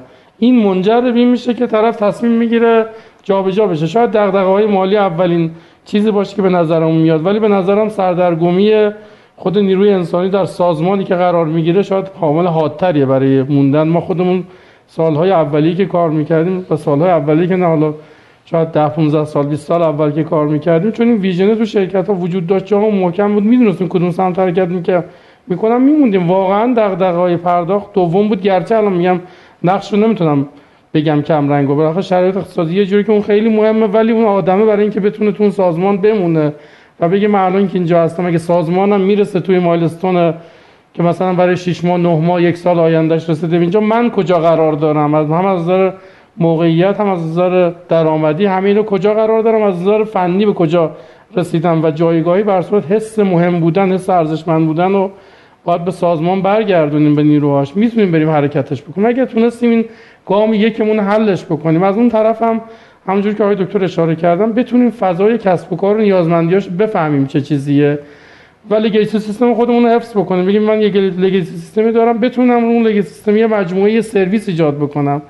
و اون سرویس هم رو بتونم به مشتریانم که حالا امکان داره شعبه باشه امکان داره اینترنت بانک هم باشه امکان داره ترد پارتی باشه استفاده کنه یا استراتژیک استراتژیک پارتنری که دارم و شریک تجاری مهمی که دارم داره استفاده می‌کنه سرویس بهش بدم. بتونم این فضا رو اگر ایجاد بکنم اون زیر می‌تونم برم هر کاری که دوست داشتم بتونم دیگه معماری عوض بکنم بدون اینکه لطمه زیادی به سازمانم بزنم بتونم حرکت بکنم. ولی جز اصلیمون باز دارم میگم نگاه سازمانی درست باید به شرکت و به نیروی انسانیمون داشته باشیم نیروی انسانیمون درست کنیم. اون طرف اون بال کسب و کاری هم بگیم که آقا دقیقا بیا بگو چیه. این روندی که الان ما داریم روند روزمرگی داریم متاسفانه طی بله. کنیم و باید از روزمرگی در بیام یعنی بانک نیاد به من بگه آقا به عنوان یه الان فالوور داره رفتار می‌کنه. بانک مرکزی چی گفته؟ آقای صادقی بیا تو شرکت اینو پیادش بکن. این مشتری از من چی خواسته؟ بیا اینو پیادش کن میشه روزمرگی. من واقعا باید مثل همیشه مثالی که خودم می‌زنم میگم در حین که دور خودم میچرخم مثل زمین که شب و روزم بگذره باید اون حرکت هم داشته باشم که سالم طی بکنم. یعنی اون حرکت هم باید داشته باشم دور اساسی که بتونم پیشرفت بکنم. اینو الان متاسفانه من تو جایی که الان داریم می‌بینیم توی بالاخره زحمت زیاد کشید میشه. ببینید ما دقت بکنید که ما الان سه چهار تا شرکت توی زمینه بانکی بیشتر نداریم و اونا رو باید حفظش بکنیم. به هر هر جوری شده حفظش بکنیم. اگر فینتک قرار شکل بگیره گفتم فینتک های ما اینقدر قدرت مالی ندارن شرکت های BC ما اینقدر قدرت مالی داره یا اینقدر vision نداره که تحمل داشته باشه. 5 سال 10 سال سرمایه گذاری کنه چون اتفاقی که الان میفته توی core banking بیاد یا سیستم enterprise شکل بگیره. شما واقعا 10 15 سال باید صبر کنید 20 سال باید صبر کنید تا اون شرکت توی ایران قوام پیدا کنه. به حال شاید اون وراب شما بگی صادق اینجوری نیست ولی اون وراب هم همینه شما 5 تا برنده رو می‌بینی که اومدن بالا بزرگ شدن ولی ده هزار تا صد هزار تا توی اون شما سیلیکون ولی هم که میری نگاه می‌کنی قربانی بوده و اون زیر خوابیدن. شما این پنج تا رو نگاه می‌کنی اومدن بالا. قطعا ما باید این سمت و سوب بریم که اینا رو حفظشون بکنیم. اینا هم حفظ کردنشون اینه که من واقعا کسب و کارها و کسای دیگه ای که توی کسب و کار من درگیر هستم. و نیاز دارن به اینکه من به عنوان بازو برم کمکشون بکنم. من به عنوان زیرساخت بکفون هر چی که اسمشو می‌ذارید کمکشون بکنم یا همکار کمکشون بکنم اونا هم باید بیان کنار ما قرار بگیرن. نقشه راه درستی ترسیم بکنیم. بتونیم حرکت بکنیم. به نظر من اگر این فضای روشن داشته باشیم حتما نیروی انسانی همراهی می‌کنه. اونایی که می‌خواستن برن هم من بالاخره دوستای خودمونن دیگه. ما خیلی حالا من یه از 21 سالگی فکر کنم کار می‌کنم الان 47 سال 26 سال کار می‌کنم. دوستای زیادی از من رفتن. ولی اون طرف هم که رفتن نگاه می‌کنم دغدغه‌هایی که نگاه می‌کنه ول نکرده بره مجبور شده بره. یعنی قصه که الان من دارم اگه اون مجبور شدن رو من حذفش بکنم یه کاری بکنم که نیروی انسانی بمونه قطعا با همه شرایطی که وجود داره میپذیره میمونه. اگر من بتونم اون رو برسونم و اون فرصت رو نباید از دست بدم. بتونم اون آینده رو ترسیم کنم ببرمش. به نظرم هنوز ایران و کسایی که اینجا هستن خیلی پتانسیل داره و خیلی جا داره که ما با همین داشته هایی که داریم رشد بکنیم. و دغدغه شاید اون چیزی نباشه که ما میگیم. یعنی ما اگر نگاهمون به فضای تولیدی که الان داریم نگاه سرمایه گذاری باشه مثل همه جای دنیا که من یه سرمایه گذاری می‌کنم و از این قرار از این سرمایه نتیجه بگیره پول در بیارم و اون پول رو آید دوستان بکنم و بچه‌ام بکنم به نظر من قطعا جواب می‌گیرم. اون آدمایی که هستن میمونن و کنار دیگه می‌تونیم رشد بکنیم. بسیار عالی بسیار عالی. من دو تا نکته رو از میون فرمایشات شما گزیده کردم. یکی بحث این که حالا دیگه الان یه زمان می‌گفتن نیروی انسانی بعد من گفتن منابع منابع انسانی. الان سرمایه انسانی. اصلا خصوصا تو شرکت های نرم افزاری همه چیز اینها. و این سرمایه انسانی زمانی که نکته مهمی بود زمانی که کسب و کار رو بفهمه و مسیر شغلیش واسش مشخص بشه بدون چه تأثیری داره تو حوزه اقتصادی می‌ذاره. این محصولی که داره تولید می‌کنه چه اتفاقی رو تو حوزه کلان می‌تونه رقم بزنه و از کسب و کار سر در بیاره؟ طبیعتا واسش جذاب تره و موضوع دومم همون سوالی که چه اتفاقی برای مجموعه های پیمانکاری بانکی که در کنار بانک ها هستن در حالتی که دارن سیستم های پیشین رو همچنان سرویس میدن. حالا سیستم های جدید می‌خوان تغییر بدن. یه مفهومی رو توی بحث تحول دیجیتال داره بهش میگه فناوری اطلاعات دو سرعته که به این شکله که میگه آقا اون نگران نباش اون سیستم داره کار می‌کنه یه تیک فناوری اطلاعاتته یه تیک اینه که داره میره سراغ توسعه چون بعضی سازمان ها یه دفعه این جذابیت توسعه باعث میشه که اون کارهای قبلی بمونه یا اینکه اون خیال راحت جای فعلی باعث میشه که توسعه ندیم. و این بحث فناوری اطلاعات دو سرعت هم خیلی حائز اهمیت هستش. خیلی ممنونم آقای صادقی. آقای دکتر فاطمی دیگه کم کم باید بریم سوال آخر. عرض به حضور شما که خب نکات این وسط مطرح شد ولی همین فرمایش جناب آقای صادقی که بیان نزدیک بشن بچه هایی که دارن حالا توی حوزه فنی کار می‌کنن کسب و کار بفهمن و اینها. این خلعه باید چجوری پر بشه؟ یعنی این فاصله که بین کسب و کار هست و این مجموعه آیا احتیاج به مترجم هست؟ کامپایلری باید این وسط باشه شروع کنه این ادبیات رو تبدیل کردن و این رو نزدیک بکنه تا اون محصول نهایی بیاد بیرون. و آیا خاص فقط صنعت بانکی یا شما این رو توی صنایع دیگه هم می‌بینین؟ یعنی ما حالا بگیم توی بیمه توی بورس تو حوزه هایی که فناوری اطلاعات اومده بسیار نزدیک شده به کسب و کار و حالا آیا صادق که صنعت چهار که حالا در آتی هستش صنایع خشنتر صنایعی که خیلی فاصله کسب و کارش اصلا با فناوری اطلاعات زیاد هست. این خلع رو شما به چه صورت می‌بینید؟ ببین آقای رنیپور بازم می‌خوام در واقع خاطره دهه هفتاد خودم رو شما اشاره کردید یا آیسای قیدم نیست مرحوم نوربخش به اسم قردید ببینید قبول کنیم دو تا بازیگر اصلی داریم برای اینکه بتونیم یک کسب و کار رو در واقع اجرایی کنیم. اشاره شد یه بحث معمار سازمانی که اونی که کسب و کار متوجه میشه و یه لایه هم تکنولوژی هایی که در واقع سرویس رو تولید می‌کنن فراهم می‌کنن. خب سوال اینجاست که این خلا در واقع خب بین این دو تا لایه می‌تونه به قول شما اینقدر فاصله کم باشه یا زیاد باشه؟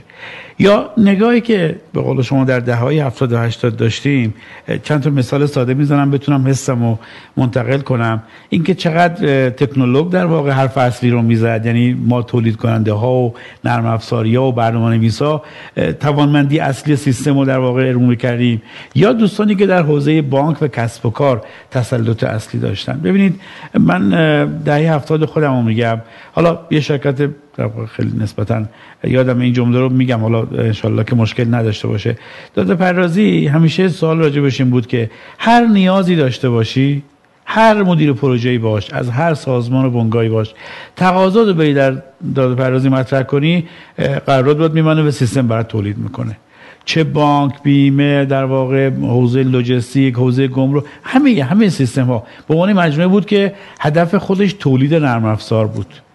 و من این برام اولی دهه هفتاد واقعا یک دغدغه بزرگی بود و وقتی رفتم چندین کشور دنیا از طرف وقت مرحوم نوربخش به مجموعه بانک مرکزی مطالعاتی که داشتم دیدم اتفاقا شرکت های موفق یه جوری تک business ه شدن. یعنی اون خلأه اینطوری پر شده بود.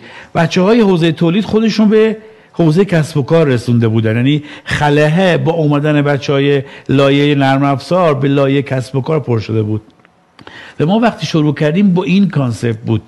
ما در مدت های زیادی اینقدر توان دانش فنی بچه ها رو من قوی کردم که از توان بچه های بانکی اصلا کمتر نبود. و اتفاقا همیشه شعارم این بود که اصلا روز سر میز مشتری روزمرگی رو نگاه نکنید. برید اون افاق آینده رو طراحی کنید بذارید میز مشتری. جلوتر از مشتری باشید. خلا اینطوری پر شد. ولی واقعا حالا یه لحظه ده هفتاد و افراد و همین خودمون بذاریم کنار. واقعا مثال بذاریم مثلا فیلم. فیلم نام نویس. اون حسی که وقتی داره فیلم نام می نویسه و واقعا کارگردان اون چیزی که تولید می‌کنه هیچ وقت می‌تونه کارگردان حس فیلم نویس داشته باشه. ببین این خلایی که شما میگید در اغلب در واقع نمونای دیگه ما داریم. تو فیلم نامه داریم توی اشاره کردم بحث ساختمان داریم تو خیلی جا داریم. ولی یه چیزی امروز تفاوت عوض شده و اون بحث فناوری های در واقع حالا بگیم قدرت های کامپیوتری هست که داره این خلأ رو به قول شما یه جوری فشار میاره یعنی لایه فناور داره خودشون میره یه لایه enterprise می‌کنه و لایه کسب و کار لایه ایده پرداز لایه خلاقی که داره user نهایی کاربر نهایی رو می‌بینه داره نقشش گسترده تر میشه. ببینید این رویکردی که فضای کسب و کار هم به سمت هوشمندسازی داره پیش میره یه مقدار خلأ رو باز هم از نگاه شما در نگاه امروز ممکنه بیشتر بکنه. خود کسب و کار من هم باید بتونه در واقع آینده شو در مسیر نیاز مشتری متفاوت کنه. اینطور نیست که من یک مثلا فرض کن کسب و کار چک و بلدم حالا دیگه انگار تا آخر دنیا همینه. پس ببین من خواستم بگم خله شما خله امروز یه خله یه خله آینده یه مقدار گسسته تر هست. و ما در حوزه فناوری این جایگاه رو داریم می‌بینیم که باید حوزه کسب و کاری بتونه بیاد 90 درصد کار رو بگیره و ده درصد بشه فقط. لایه های فناور. این نکته مهمیه. ولی متاسفانه جمله آخرم اینه. متاسفانه تو فضای ایران ما تو حوزه کسب و کار خیلی فاصله داریم تا اونجایی که انتظار بازار هست. یا حتی بعضا هم محدودیت ها داریم. مثال همش خدمت دوستان همه بینندگان از مطلع هستن. ما بحث کارت اعتباری رو حدود 20 سال طول کشید تا تونستیم تو کشور یک راهکار قانونی براش پیدا کنیم. درسته؟ من فکر کنم از بانک پارسجان آقای صادقی شروع کردیم. سال 83 و 4 شروع کرد. اولین پیاده سازی. بلافاصله خورد به محدودیت. ببینید یه آیه پور اینو قبول کنیم. نداشتن ابزاری به عنوان کارت اعتباری اصلا ریل نظام پرداخت ما رو بیراهه برده. من به طور جد ادعا می‌کنم همه اینها بیراده است. اصلا این حجم تراکنشی که امروز بهش افتخار می‌کنیم میلیاردها تراکنش در سویچ شتاب و شاپرک آقای صادقی. اصلا غیر منطقیه. فناوری رفته خودش رو در یک مسیر رودخانه سیلابی قرار داده که اصلا نباید سیل راه میافتاد. ماهیت در واقع اعتبار ماهیت آفلاین ماهیت در واقع ببینید اصلا ما ماهیت score رو در نظام سنتی بانکداریمون نداریم چرا؟ چون کارت اعتباری نداشتیم. اگر اعتبار سنجی داشتیم آیا این پول الان کجا بودیم؟ خیلی جلوتر بودیم. بی ام پی داریم راه میندازیم. بازم اعتبار سنجی داریم؟ نداریم. ببینید واقعیت اینه که این گله از دوستان حوزه کسب و کار هست. خلایی که شما میگید بله جواب درسته. خله خیلی زیاده. و ماها در یک دهه هایی تکنولوژی اومد رفت جای اون رو پر کرد. ولی بالاخره قانونگذار بحث های کلان اجرایی سیاست های درست و غلط اومد در واقع یکم فشار داد بچه های تکنولوژی ابزارهای آماده 20 سال رو میز استفاده نشد. ریل گذاری های اشتباه شد. ما رو به سمتی بردن که تحمل کردیم خیلی از در واقع تاثیرات تصمیم های غلطی که آقای صادقی اشاره کرد.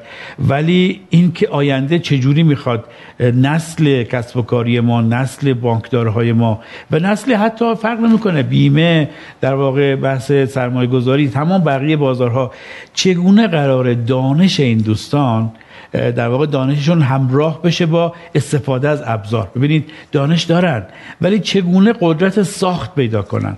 این چیز خیلی ظریف و ساده است. من می‌خوام بگم آقای فیلم نویس تو می‌تونی به کمک ابزارهای امروز خودت هم این فیلم تو یه بار حتی شده در فضای در واقع انیمیشن بسازیش. همه چی وجود داره. این فیلم حس تو همراشه دیگه اون برداشت کارگردان نیست. آقای رنگی باید دوستان فضای کسب و کار بانکی ما به قدری با فضای فناوری دوست بشن و نزدیک بشن که بتونن خودشون به کارگیری فناوری رو کاملا در واقع توانمند شده باشن. این من به نظرم موفقیت در حوزه نظام بانکی ما و دوستان حوزه بانکدارای ما اینجاست که این سرمایه گذاری شروع بشه. و نه اینکه فکر کنیم ما چون در یک فضای بسته بانکداری هستیم حالا چه نیازی داریم؟ این تفکر مال دهه هفتاده. که من صرفا بانک و باجه می‌دیدم. تصور فرق بانک و باجه های رمیپور باجه فقط چهار تا عمل اصلی بانکداری داره ولی بانک داره یه روزی به قول معروف ما قرار بانک بانک ها نداشته باشیم ولی بانکداری داشته باشیم. بانکداری یعنی اون نظام تامین مالی. بانکداری یعنی شناخت مشتری یعنی اعتبار سنجی مشتری. یادتون باشه ما تو open banking یه مقطعی همیشه فکر کردیم یعنی open API بله. در صورتی که open banking به نظر اصلا open data ش مهمتره. شناخت نیاز مصرف پول. من از طریق اکوسیستمی که در open banking می‌سازم به data یی که از اونها می‌گیرم مشتریمو بهتر نیازهاشو شناخت پیدا کردم و در واقع توان مالیشو شناختم توان مصرفش رو شناختم. اونجاست که به من قدرت خدمت بیشتر و بهتر و مطلوبتر رو میده. من open banking رو ترجمه کردیم به open API. در که اتفاقا باید اونجا ما از مسیر open data می‌تونستیم data ی کل مصرف رو بگیریم. استراتژی به قول آقای صادقی یک برداشت های سطحی از ادبیات جدید تجربه جهانی استراتژی های نوین تو حوزه می‌کنیم. یه رانینگ های یا اجراهای ضعیف.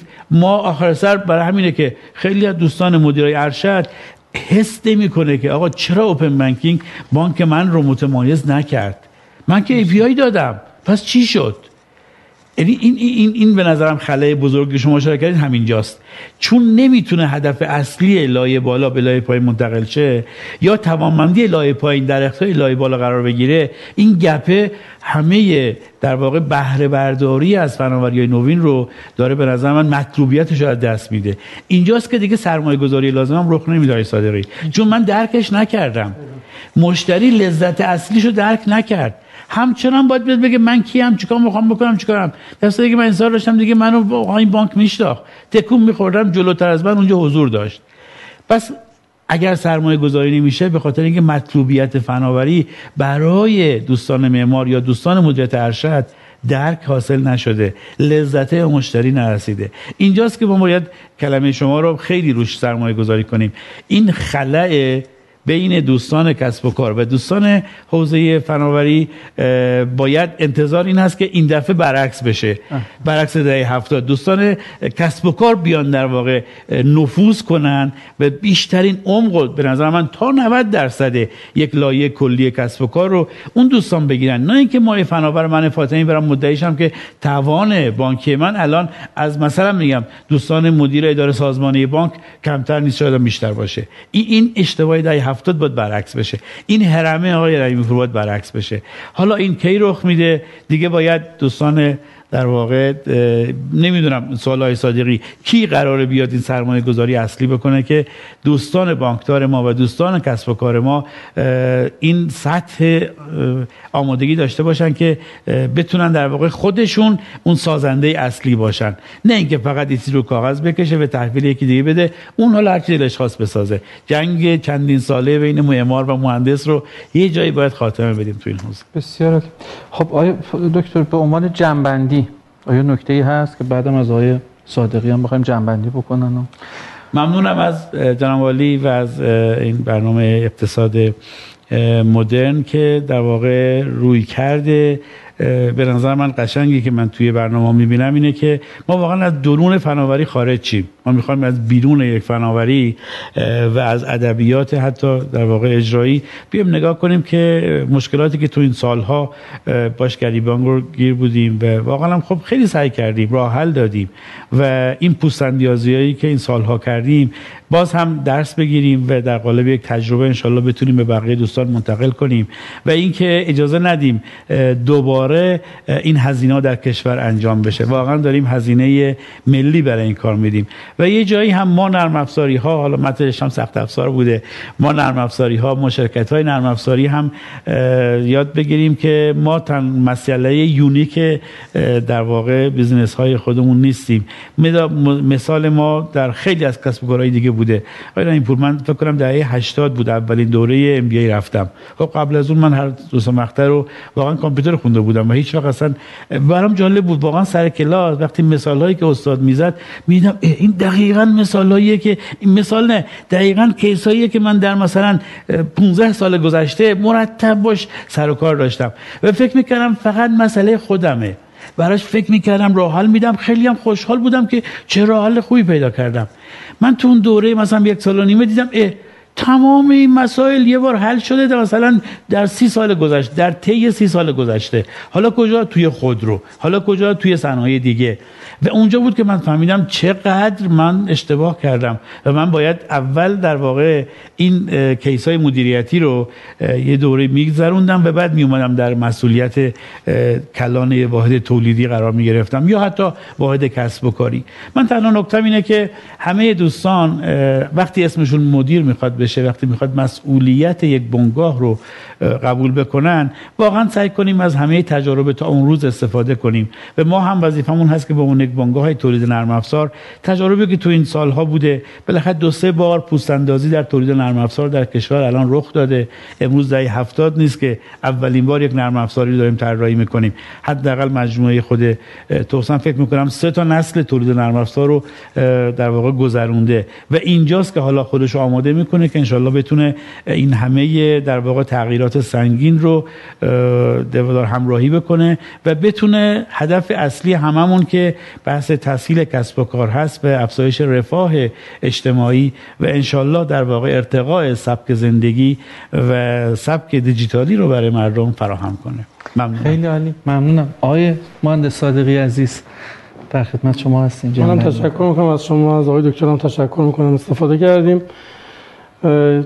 من وام بگیرم از صحبت های آقای آخر آقای دکتر. اون جایی که گفتن که کی سرمایه گذاری کنه حواسمون باشه ما توی مملکتمون بانک ها دو سه بار سرمایه گذاری کردن و مارگزیده شدن نتیجه نگرفتن. یعنی یه دوری بود که اصلا اینجوری بود که مثال معروفه رو بگم که گفتم چرا اونا داشته باشن من نداشته باشم. همه زدیم رفتیم شرکت زدیم همه تو بانک ها و بالاخره اونجا یه سری هزینه شد نتیجه نگرفتن نگاه نگاه هزینه ای شد به مسئله. اونجا به نظرم اگه برگردیم آرزی بکنیم اینکه تعریف مسئله درست اتفاق نیفتاد منجر به هزینه های بی نتیجه شد و نگاه منفی نسبت به مسئله. شاید باید تلاش بکنیم از ترین چیزی که من بگم اینه که بیایم واقعا یه بار دیگه هر چی که هستیم و بودیم و بذاریم کنار تعارفات و من این کلمه رو باز میگم شاید خوب نباشه توهم دانایی رو هم بذاریم کنار بگیم آقا واقعا مسئله چیه؟ یک بار بشینیم بگیم آقا قبول کنیم هممون. اینکه من اشتباه کردم اون اشتباه کرد کی اشتباه کرده رو بذاریمش کنار بگیم آقا مسئله چیه واقعا؟ یه بار دیگه من سلوشن نیام بدم. مسئله رو بفهمم آینده رو بفهمم بر اساس اون بتونم شروع کنم به سلوشن دادم با مسیر درست. یعنی با زمانبندی درست. یه دقت خیلی مضاعفی رو این کلمه تاکید بکنم باز.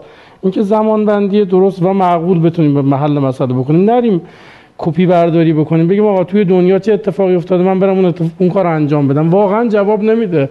ما تو ایران زندگی می‌کنیم و با شرایط ایران فرهنگ ایران شرایط ایران از نظر همه یه چیزایی که ما هستیم مثل هر کشوری تو ایران یه case خاصه مثل اینکه همه جا case خاصه دیگه. یه جایی مثلا میگم کیف پول مثلا تو هند کیف پول خیلی رونق می‌گیره میره جلو. توی جای دیگه اصلا نمی‌گیره. چون مسئله اون جای اون بوده فهمیده.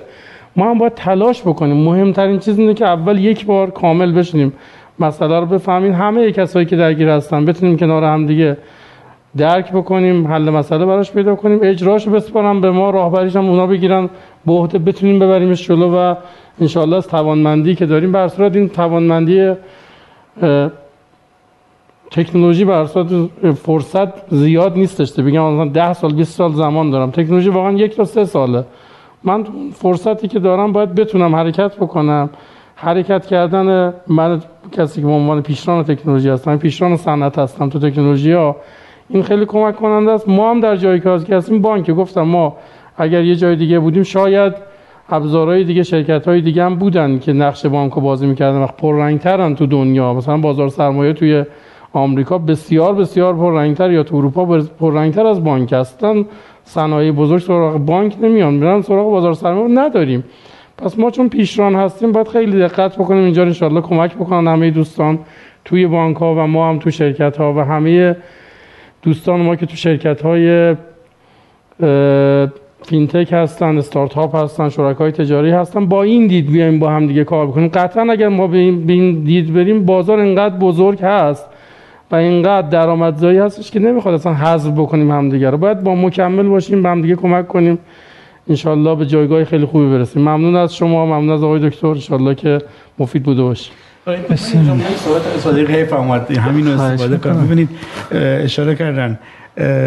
ما تو الان تو ایران چند تا کیف پولای صادقی داریم؟ خیلی زیاد. بالای فکر کنم سی چهل تا کیف پول داریم. این جمله رو خواستم آقای صادق اشاره کرد دوباره بگم که ببینید هم ما موفقیت رو برای خودمون ندونیم یعنی ما فناورا فکر نکنیم عامل موفقیت بودیم. و هم عدم موفقیت رو در واقع گردن فناوری نذاریم.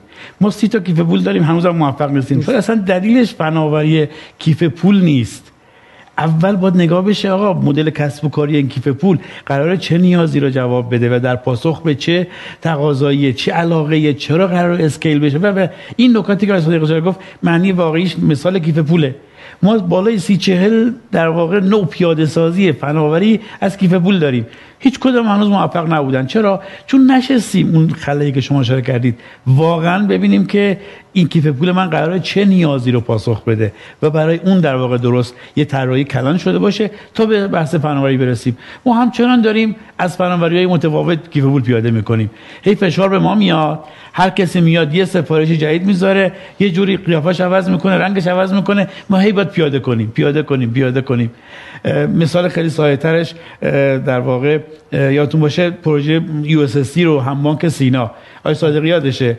ما 32 تا سرویس بانکی رو برای بانک سینا پیاده کردیم در یه پروژه با هم بانک. بانکداری روی USSD با اون کل محدودیت. چند تا الان چند تا transaction در روز داره؟ چون نگاه کسب و کاری اشتباه بود. ولی یه مجموعه دیگه اومد از USSD یه سرویس ساده شارژ برو ارزش چند ده هزار میلیارد تومانی تو بورس گرفت. آیه همینجا نکته است. مثال قشنگ جای اشاره کردن. یکی اومد از فناوری چند ده هزار میلیارد توی بورس شد. یکی یک تراکنش هم در روز نداره.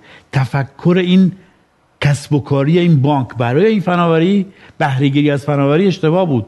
و یک نفر دیگه خیلی ساده از فناوری استفاده هزار میلیاردی کرد. این خلا و این نکته رو انشالله بتونیم کم کم در حوزه کسب و کار پرش بسیار خیلی ممنونم از این توضیحات نهایی. و حالا اگر واقعا توی یه جمله بخوایم این برنامه رو بگیم که خب تهش چی میشه باید بیایم بگیم کجایند فعالین کسب و کاری که معماری می‌دانند. و بیان وارد بشن و یه فضای انشالله تو حوزه کسب و کار ما رقم بخوره که واقعا این بار از روی دوش متخصص تکنولوژی هم برداشته بشه. این حالا همونجوری که های دکتر اشاره کردن هی گام به گام این پله ها رو اومدن بالا. یه جا دیگه تبدیل شدن به خبرگان کسب و کاری در حالی که شاید از لحاظ حالا دانشی و حتی لمس جریانات خود اون کسب و کار عزیزان فعال تکنولوژی در اون سطح نبودن و نباید هم باشن. خیلی ممنونم. تشکر می‌کنم از جناب آقای دکتر فاطمی بنیانگذار مجموعه توسن و جناب آقای مهندس صادقی مدیرعامل شرکت بهسازان ملت. ممنونم از شما که تا این ساعت ما رو دیدید شنیدید و امیدوارم که این برنامه هم ارزشمند بوده باشه و تاثیرات خودش رو بتونه در این صنعت بذاره. خوشحال میشیم معرفی بکنید به دیگران این برنامه رو توی شبکه های اجتماعی هم دنبال بکنید. اوقات خوش رو براتون آرزومندم. شبتون بخیر. خدا نگهدار.